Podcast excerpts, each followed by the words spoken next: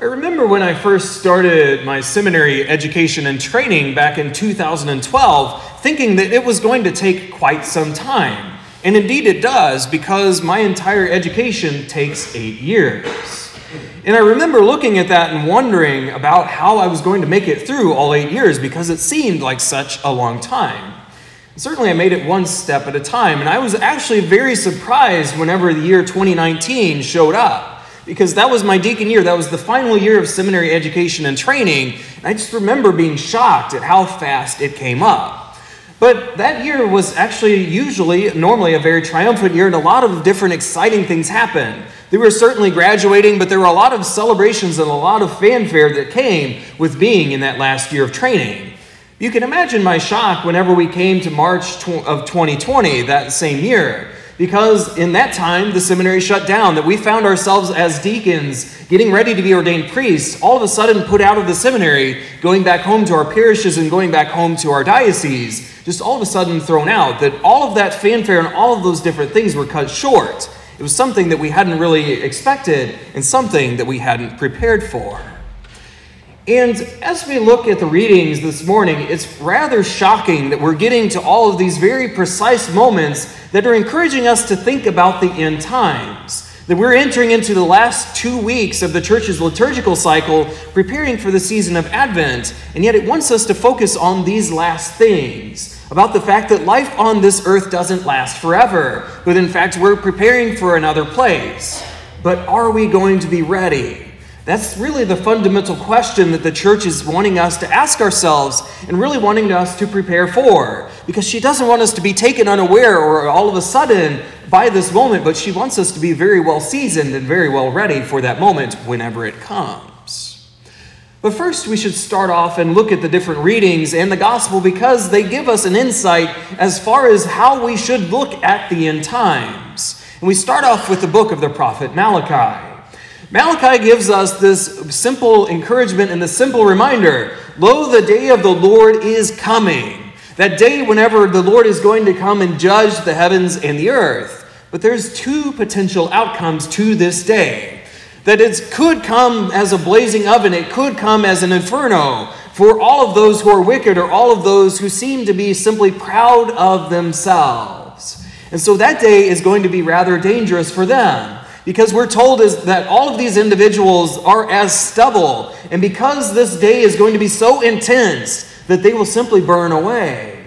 That it's going to be that moment where all of a sudden all of those works that they concern their lives with are not going to last them very long. And so those people are going to find that day to be rather uncomfortable because they're going to be as stubble as thrown in a blazing oven. But that's not the only choice. Because we're told about the just, the ones who live in fear of the Lord at the very end. And for them, this will be a sun of justice. This will be a warming ray. This will be something that's much different than that blazing oven, but in fact it will be something that's comforting, something that's healing, something that's really going to give them what they desire and what they really want through the Lord and our Lord Jesus Christ. So there are two different options, and Malachi is very aware, but none of, nonetheless, you have to be aware of that fact the day of the Lord is indeed coming. Then we move on and we hear from St. Paul in his second letter to the Thessalonians. And then we've been on this for the last couple of weeks, but he's still continuing that same theme, trying to encourage the church of Thessalonica to remember that they gave them all sorts of examples in how to live rightly, how to live justly, how to continue to follow the Lord day and night. But he's also aware of the fact that it can seem that it's fatiguing over time that all of a sudden they can feel that they're starting to simply wipe away all of that different work because they're getting tired. Because they're starting to lose that awareness of the fact that their salvation is at hand, that they need to be continuing that work. And so he's trying to remind them that that example that he gave them is for them to remember always, not just for one day, not just for a time, but for every time. And then he continues to go into what that looks like because he reminds them whoever should not work, should not eat, all of these different things, but to simply work quietly, to continue to go out and to seek the way of the Lord and to do his work and to bring about the kingdom of God on this earth. So he's trying to remind them not to simply fall away, not to fall short, but to in fact remind them that they need to continue to work even in the times when it feels like it's not necessary or it's not proximate to the end. That he wants them to remain faithful nonetheless. Then finally, we arrive at the gospel according to Luke. And whenever we arrive at the gospel, we're reminded of the fact that the day of the Lord is coming, yes, but in this particular and powerful way. And so, whenever all of these people are reminding themselves and they're looking at the temple and how it's adorned with all of these costly things, they're really starting to marvel and look at it and see its awesome splendor. But Jesus wants to use it to illustrate a point. That he's reminding them that there will be a day whenever these stones will not be sitting upon one another anymore. That all this splendor and all this glory will come to nothing, and that will be a day of destruction. But there's more, because he wants to remind them that it's not just about this temple, but in fact, it's about the end of times. Because the people are very aware and they ask Jesus, when is this going to happen? When is this going to take place? And so he begins to speak to them about this day. That he's telling them not to follow the false prophets, not to follow those that claim to be the ones that are bringing about the end, or simply the ones that are pointing towards the day, but to rather know that all of these different things are going to happen first. The nations are going to rise against nations, that there's going to be plagues, there's going to be all of these different things that happen, and even awesome signs in the sky. But it will not yet immediately be the end. That all these things will happen, yes, but they don't necessarily point to the proximate end. But then he goes in and he really starts to delve into what it means, even in the midst of individual persecution. Because all of those different things that he just mentioned, those could be corporate realities, those could be things that we go through together. But what about those different things that happen for us individually? What about those moments of persecution? What about those moments of betrayal? What about those moments when it feels like we've been handed over by our brothers, by our sisters, by our relatives or friends? What about those?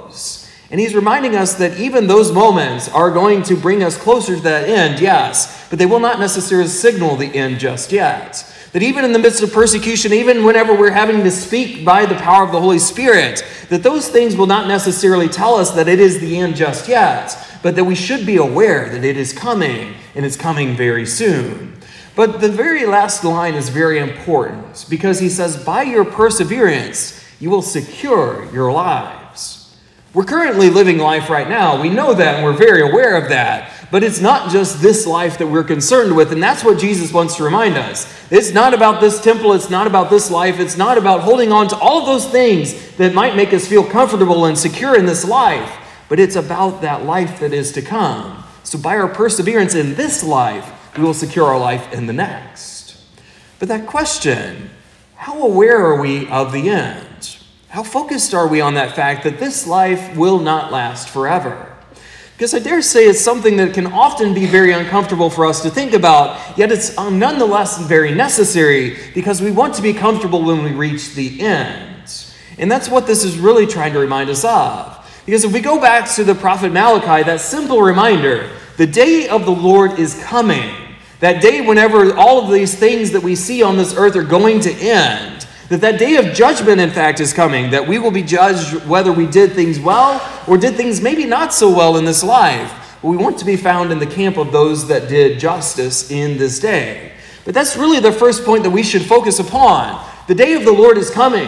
That day whenever the Lord is going to come and judge the heavens and the earth. But we should be preparing for that moment. We should be choosing now whether we want to live in our own pride or we want to live in fear of the Lord that we have that opportunity today. We have that opportunity at every moment in our life that we can choose for or against God. We need to be aware of that fact that one day there's that day of reckoning, that day when we're going to answer for the choices that we've made here. It shouldn't be something that induces a bunch of fear. It shouldn't be something that really freezes us where we are, but it should be something that motivates us to change our life for the better and change it in a positive way to meet our Lord Jesus Christ and to continue to build our relationship with Him.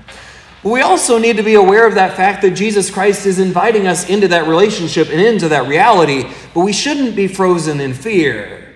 Because that's what Jesus is reminding us that even as he's listing out all these different negative things that happen, we shouldn't be frozen where we are. Because he's reminding us that yes, there will be destruction in this life. There will be wars, there will be turmoil, there will be all these different things that do happen. And he wants us to be aware, but he doesn't want us to be living in anxiety because he really wants us to see the ways that he's inviting us into that life of beatitude in the next life, but the ways that He's inviting us to experience comfort and security in the power of the Holy Spirit. Notice that even in those moments of persecution or desolation, those moments where we might be disappointed in this life, that He wants to remind us that the Holy Spirit is there. That even in the moments when we feel like we might not have the answers in this life, that He's giving us that power of the advocate that He wants us to experience all of our life. That He doesn't want us to be afraid, He doesn't want us to be living in anxiety of that last moment. But He wants us to live in confidence that as long as we seek God's help, it is there for us, and we should not be afraid. That yes, all of these things will happen. He wants us to be aware of all of those things that will happen at the end of time. But he doesn't want us to be frozen in fear, but rather confident that if we're living in God and we're choosing for God, that we need not be afraid. But we should also look at the final encouragement and really the bread and butter of where our Lord is inviting us to work today. And that's where we find St. Paul in his letter to the Thessalonians, reminding us to simply go about our work, to not act as busybodies, not act as those that have importance in this life, or might seem like we have importance in the eyes of others, but those that are really doing the work of God now. What does that look like? Well, for many of us, we might be just simply trying to grow in virtue in this life. Maybe there's some particular virtue. Maybe it's patience, or maybe it's prudence. Maybe there's something that we're really trying to grow in, but we feel like it's taking a long time. Are we still working on that nonetheless? Just simply going about our day to day, trying to be that more patient, or that more forgiving, or that more kind person? Are we still doing that on our day to day basis and not becoming discouraged as we go along? Or maybe we're holding grudges or we're holding anger in our heart or different frustrations in life. Are we willing to let those go and give them over to the Lord? Because I dare say, so often in life, we can really bog ourselves down. We can really lose sight of the end goal, becoming one with God, and really becoming one in relationship with Him. And we start to lose sight of all the different things that we need to do. We might even start to busy ourselves with different things, with gossip, with slander, with all of these different lies and things that we might surround ourselves with. But St. Paul wants us to back away from those things. He wants us to rather work, to continue to work quietly on our salvation and to really seek after the kingdom of God, even building it up on this earth. And that's really where our challenge is today. And I want to encourage each one of you to consider and just pray about this fact throughout Mass. What's one thing that I can do right now to begin to get ready for the kingdom of God? Where's one place that I feel like I'm really operating on a deficit, or maybe I'm not operating as fully as I should on the Lord and upon the ways that He encourages me, me to live the gospel? Because that's really the point where we should be considering and where we should be praying. Just simply working on one thing at a time, continuing to bring about that kingdom of God, but to be aware that the end is coming. Because much like my days in seminary, it was unexpected that those days were going along and I thought I had a little bit more time, but in fact it ended early. We don't want to be caught that way. We want to rather be living in awareness of the end, the ways that we're living in awareness of the kingdom of God, so that one day we can enter into those praised gates and we can enter into eternal salvation in that place where life never ends. Because Jesus reminds us by our perseverance, we will secure our lives. We simply have to go about that work day by day and continue that, especially in this life, so that we can enter into the life to come. By perseverance, we will secure our lives. Brothers and sisters, let's continue that work day by day.